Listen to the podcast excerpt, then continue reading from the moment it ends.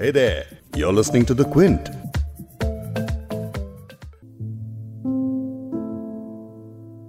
कल कोई मुझको याद करे क्यों कोई मुझको याद करे मसरूफ जमाना मेरे लिए क्यों वक्त अपना बर्बाद करे? मैं पल दो पल का शायर हूँ। पल दो पल मेरी कहानी है। पल दो पल मेरी हस्ती है। पल दो पल मेरी जवानी है। मैं पल दो पल का ये मेरे कॉलीग वैभव की आवाज़ है। ये पंक्तियाँ यूँ तो साहिर लुधियानवी की हैं, लेकिन धोनी ने इसे अपनी ज़िंदगी के बड़े फैसले पर इस्तेमाल किया है। माही, क्रिकेट के बाहुबली, कैप्टन कूल और न जाने कितने अलग नामों से जाने जाने वाले महेंद्र सिंह धोनी ने 15 अगस्त को इसी गाने के साथ एक वीडियो पोस्ट कर इंटरनेशनल क्रिकेट से संन्यास का ऐलान कर दिया। धोनी ने अपने इंस्टाग्राम पोस्ट में लिखा, आपके प्यार और समर्थन का धन्यवाद। आज साढ़े सात बजे के बाद मुझे रिटायर समझा जाए। आज बिग स्टोरी पॉडकास्ट में भारतीय क्रिकेट को एक युग देने वाले धोनी के सफ़र की बात करेंगे। क्विंट हिंदी पर आप सुन रहे हैं बिग स्टोरी हिंदी। मैं हूँ फबेहा सैयद। महेंद्र सिंह धोनी के संन्यास की अटकलें पिछले कुछ वक्त से लगातार लगाई जा रही थी। तरह तरह की प्रतिक्रियाएँ भी आ रही थी, लेकिन धोनी ने अपने स्टाइल में अचानक ये ऐलान कर दिया। इस पॉडकास्ट में धोनी के करियर के बारे में खास बातें करने के लिए मुझे ज्वाइन करेंगे अमृत माथुर जी, जो एक सीनियर क्रिकेट राइटर हैं बीसीसीआई के पूर्व जीएम हैं और इंडियन क्रिकेट टीम के मैनेजर भी रह चुके हैं। In the sense that, you know अगर आप चेन्नई सुपर किंग्स की बात करें तो वो एक ऐसी टीम है जिसकी सबसे कम नंबर ऑफ़ मीटिंग्स हुई हैं। और जितनी भी हुई हैं, वो बहुत ही शॉर्ट समय में निपट जाया करती थी। अब जरा सोचें कि इस तरह के एक पॉडकास्ट में अगर हम खुद महेंद्र सिंह धोनी से बात कर पाते तो ऐसा करने वाले किसी भी पत्रकार के लिए ये पॉडकास्ट या वीडियो इंटरव्यू एक यादगार पीस बन जाता। लेकिन अफसोस, आज बिग स्टोरी में धोनी को नहीं सुन पाएँगे, लेकिन उनके बारे में ज़रूर सुनेंगे। और वो भी एक ऐसी शख्सियत से जिनका क्रिकेट प्रेम मशहूर है, साथ ही जिन्होंने अपनी किताब डेमोक्रेटिक इलेवन के लिए धोनी का इंटरव्यू किया था। मैं बात कर रही हूँ राजदीप सरदेसाई की।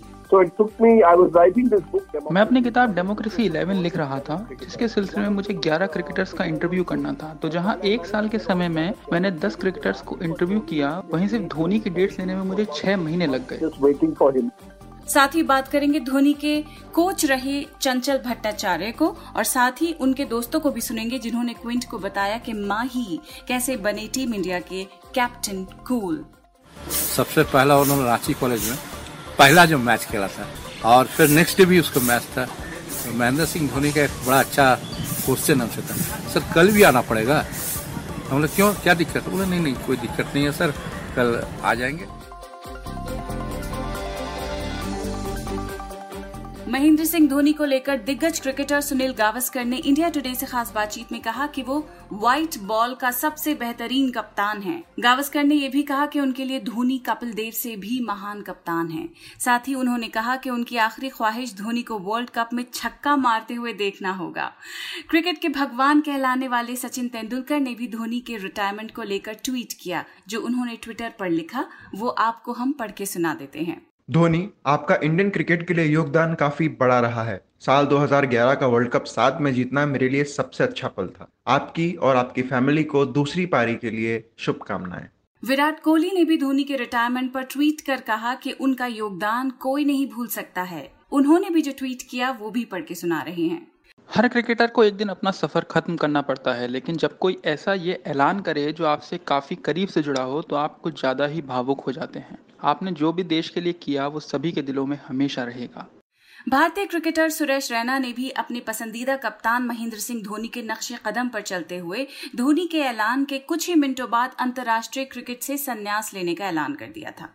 एक बातचीत में सुरेश रैना ने बताया है कि उन्होंने और धोनी ने संन्यास लेने की योजना पहले ही से बना ली थी और इसके ऐलान के बाद दोनों गले मिलकर रोए थे।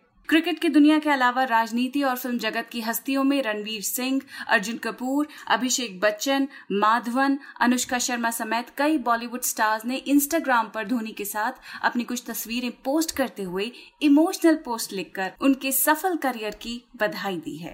लेकिन जो लोग धोनी के स्टार बनने से पहले उनके साथ रहे हैं और उनके साथ क्रिकेट खेला है, उनसे भी जानिए कि धोनी आखिर किस मिट्टी के बने हैं।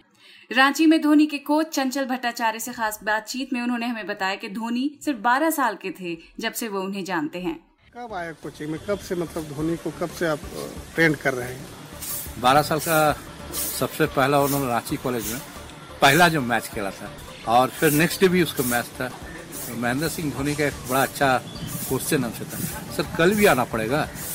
हम बोले क्यों? क्या दिक्कत? बोले नहीं नहीं कोई दिक्कत नहीं है सर। कल आ जाएँगे। लेकिन सर रोज रोज मैच अच्छा नहीं लगता। तो ये चीज़ उन्होंने किया था। लेकिन उसमें एकदम टाइमली पहुँचा। रांची ही के रहने वाले धोनी के दोस्त बताते हैं कि धोनी रोज़ाना आठ घंटों की ड्यूटी में चार घंटे ड्यूटी करते थे और चार घंटे मैच खेलते थे। ये रेल के नियम के हिसाब से था। उन्हें मुश्किल होती थी लेकिन उन्होंने किसी तरह मैनेज किया। चार घंटा ड्यूटी करना चार घंटा ड्यूटी करने के बाद उतना टफ ड्यूटी करके आने के बाद फिर ग्राउंड में आने के बाद फ्रेश होकर फिर खेलना टफ होता था। कि जब वो ग्राउंड पे होता है तो वो सिर्फ़ क्रिकेट करता है। और जब बाहर अपने फ्रेंड्स के साथ में होता है तो वो फुल इंजॉयमेंट होता है। बेसिकली जो टाइटल कूल मिला है वो उसके लिए एकदम परफेक्ट है। वही वही जब पुराना जैसे आते थे वैसे ही बात करना वैसे ही सबसे मिलना जुलना मतलब कोई चेंजिंग नहीं है उनमें। कितना बदलाव आया? आपसे बातचीत होती हुई क्या बदलाव कोई बदलाव कोई बदलाव नहीं। अप्रैल की बात करता हूँ मैं जेसी स्टेडियम में वुमेंस क्रिकेट कैंप लगा था हम भी उसमें किसी कारण बस गए हुए थे। तो हम बैठ के बात कर रहे थे, उसके कोच, उसके कप्तान बैठ कर बात की वो आया प्रैक्टिस के लिए। अब बोला, चंचल दा। और आज भी उसी तरह से वो मिले। जब उसको हम बोले कि भाई लड़कियाँ फ़ोटो खिंचाना चाहती है तो बोला, सर अब कहाँ फंसा दिया लेकिन रेलवे कॉन्ट्रैक्ट से किस तरह धोनी बाहर आ पाए, ये सुनिए अमृत माथुर से, जो एक सीनियर क्रिकेट राइटर हैं बीसीसीआई के पूर्व जीएम हैं और इंडियन क्रिकेट टीम के मैनेजर भी।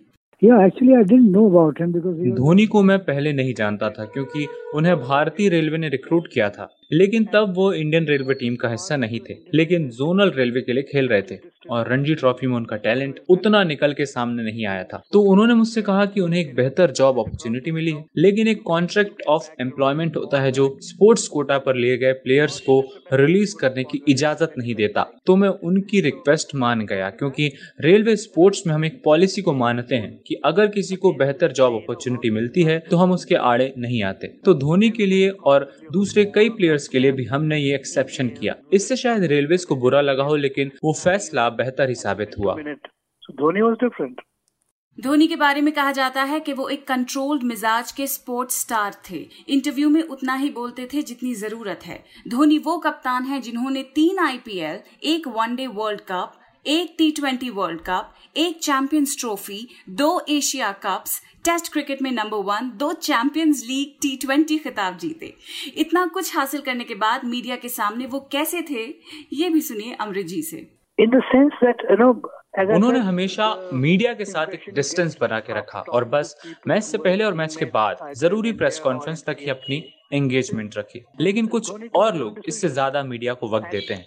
लेकिन वो धोनी का एक अपना स्टाइल था। वो ज़्यादा गैर ज़रूरी स्टेटमेंट नहीं देते थे। टीम मीटिंग्स तक में भी वे गैर ज़रूरी नहीं बोलते थे। अगर आप चेन्नई सुपर किंग्स की बात करें तो वो एक ऐसी टीम है जिसकी सबसे कम नंबर ऑफ़ मीटिंग्स हुई है। और जितनी भी हुई है, वो बहुत ही शॉर्ट समय में निपट जाया करती थी। कोई बहुत ज़्यादा लंबी टीम स्ट्रेटजीज और एनालिसिस नहीं हुआ करते थे। वे अपनी समझ और प्लेयर्स की परख के हिसाब से, लेकिन वो बाकी कप्तान से बहुत अलग रहे। हर चीज़ अगेंस्ट द फ्लो करते थे। बतौर कप्तान, बतौर कम्युनिकेटर और लीडर मसलन, वो हर वक्त मोबाइल पर रहने वालों में से नहीं थे। वो सोशल मीडिया पर नहीं है। वो आसानी से एक्सेसिबल भी नहीं। यहाँ तक कि धोनी ने जब अपना रिटायरमेंट अनाउंस किया, तब भी उन तक नहीं पहुँचा जा रहा था। जब भी उन्हें कॉल करो, उनका फ़ोन स्विच ऑफ़ आता था। हमेशा उन तक या तो किसी दोस्त या उसके मैनेजर द्वारा ही पहुँचा जा सकता था। तो इस तरह की बातों की बाद में सबको आदत हो गई। अगर आप टीम के अंदर या सीएसके में किसी से भी बात करेंगे तो आपको यही बताएँगे कि मैच की सिचुएशन को देखते हुए धोनी अपने फैसले खुद लेते थे जो बाकी कप्तान से बिल्कुल अलग बात थी uh. 23 दिसंबर 2004 को बांग्लादेश के खिलाफ वनडे सीरीज़ के पहले मैच में उतरे लंबे बालों वाले धोनी उस वक्त बिना किसी पहचान वाले खिलाड़ी थे जो लोग घरेलू क्रिकेट पर नज़र रखते रहे हों, सिर्फ़ वो ही उनके बारे में कुछ जानते थे। हालाँकि धोनी की शुरुआत किसी बुरे सपने से कम नहीं रही। अपने पहले ही मैच में सिर्फ़ एक गेंद खेलकर वो रन आउट हो गए। वो भी बिना खाता खोले। अगले दो मैचेस में भी धोनी सिर्फ़ 12 और 7 रन ही बना सके। अब इसे उस दौर की टीम इंडिया में एक अच्छे विकेट कीपर बल्लेबाज की कमी कहें या धोनी की क्षमता पर टीम मैनेजमेंट का भरोसा, धोनी को पाकिस्तान के खिलाफ 2005 की घरेलू वनडे सीरीज़ में भी मौका मिल गया। उस पारी के बाद रांची से निकले इस सुपरस्टार ने दुनिया की क्रिकेट पर राज किया और अपने कैप्टन कूल अंदाज से टीम इंडिया को दो बार वर्ल्ड चैंपियन बनाया।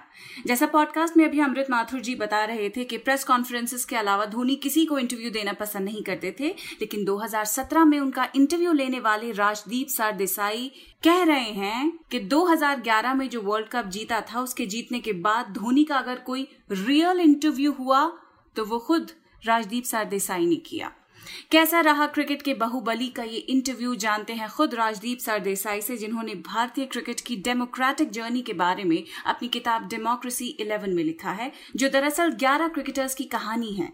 उसी के लिए धोनी को भी उन्होंने इंटरव्यू किया था। सुनिए उस इंटरव्यू के बारे में क्या बता रहे हैं। So it took me, I was writing this book. मैं अपनी किताब डेमोक्रेसी 11 लिख रहा था जिसके सिलसिले में मुझे 11 क्रिकेटर्स का इंटरव्यू करना था। तो जहाँ एक साल के समय में मैंने 10 क्रिकेटर्स को इंटरव्यू किया जिसमें विराट कोहली भी शामिल थे वहीं सिर्फ़ धोनी की डेट्स लेने में मुझे छह महीने लग गए क्योंकि उन तक पहुँचना नामुमकिन हो गया था। लेकिन फाइनली एक आईपीएल पार्टी के दौरान मेरी उनसे मुलाकात हुई। उन्होंने मुझसे कहा मैं जानता हूँ की आप मेरा पीछा छह महीनों से कर रहे हैं। तब उन्होंने मुझसे अगले दिन आकर मिलने को कहा। जब मैं उनके होटल पहुँचा तो उनके रूम के बाहर डू नॉट डिस्टर्ब मी का साइन लगा था। उन्होंने सबसे कह दिया था कि मेरे साथ अगले दो घंटे तक वो बात करेंगे। उन्होंने रिसीवर को भी फ़ोन से हटा के रख दिया था। उन दो घंटों में उन्होंने मेरे हर सवाल का जवाब दिया। किसी भी एक सवाल के बारे में उन्होंने ये नहीं कहा कि मैं इसका जवाब नहीं दूँगा या उसके बारे में बात नहीं करूँगा। उसके बाद मैं उनसे दो बार फिर मिला। एक बार उन्हें बुक देने के लिए जब वो छप के आई और दूसरी बार उनसे चेन्नई एयरपोर्ट पर मुलाकात हुई थी जब हम दोनों इत्तेफाक से एक ही साथ फ़्लाइट ले रहे थे।